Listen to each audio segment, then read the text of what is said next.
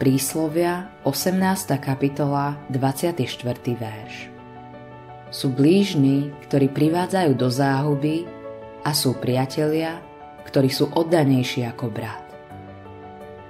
V dnešnej dobe môžeme vidieť veľa osamelých ľudí. Boh nestvoril človeka na to, aby žil v tríznivej vnútornej osamelosti. V prvom Edene Boh sám prichádzal k človeku, ktorého stvoril, aby nezažíval osamelosť. Jednou z najpovzbudivejších vecí, ktorú Ježiš povedal svojim učeníkom, boli nasledovné slová. Aj hľa, ja som s vami po všetky dni až do konca sveta. Evangelium podľa Matúša, 28. kapitola, 20. verš.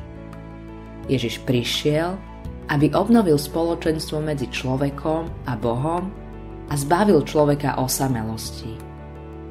Ježiš Kristus z tvojej duše odstráni osamelosť.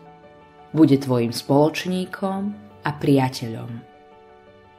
Modlitba dňa Páne, Ty chceš naplniť každú osamelú chvíľu a premeniť ju na čas neuveriteľnej radosti nech sa nikdy viac nebojím osamelosti. Autorom tohto zamyslenia je Billy Graham.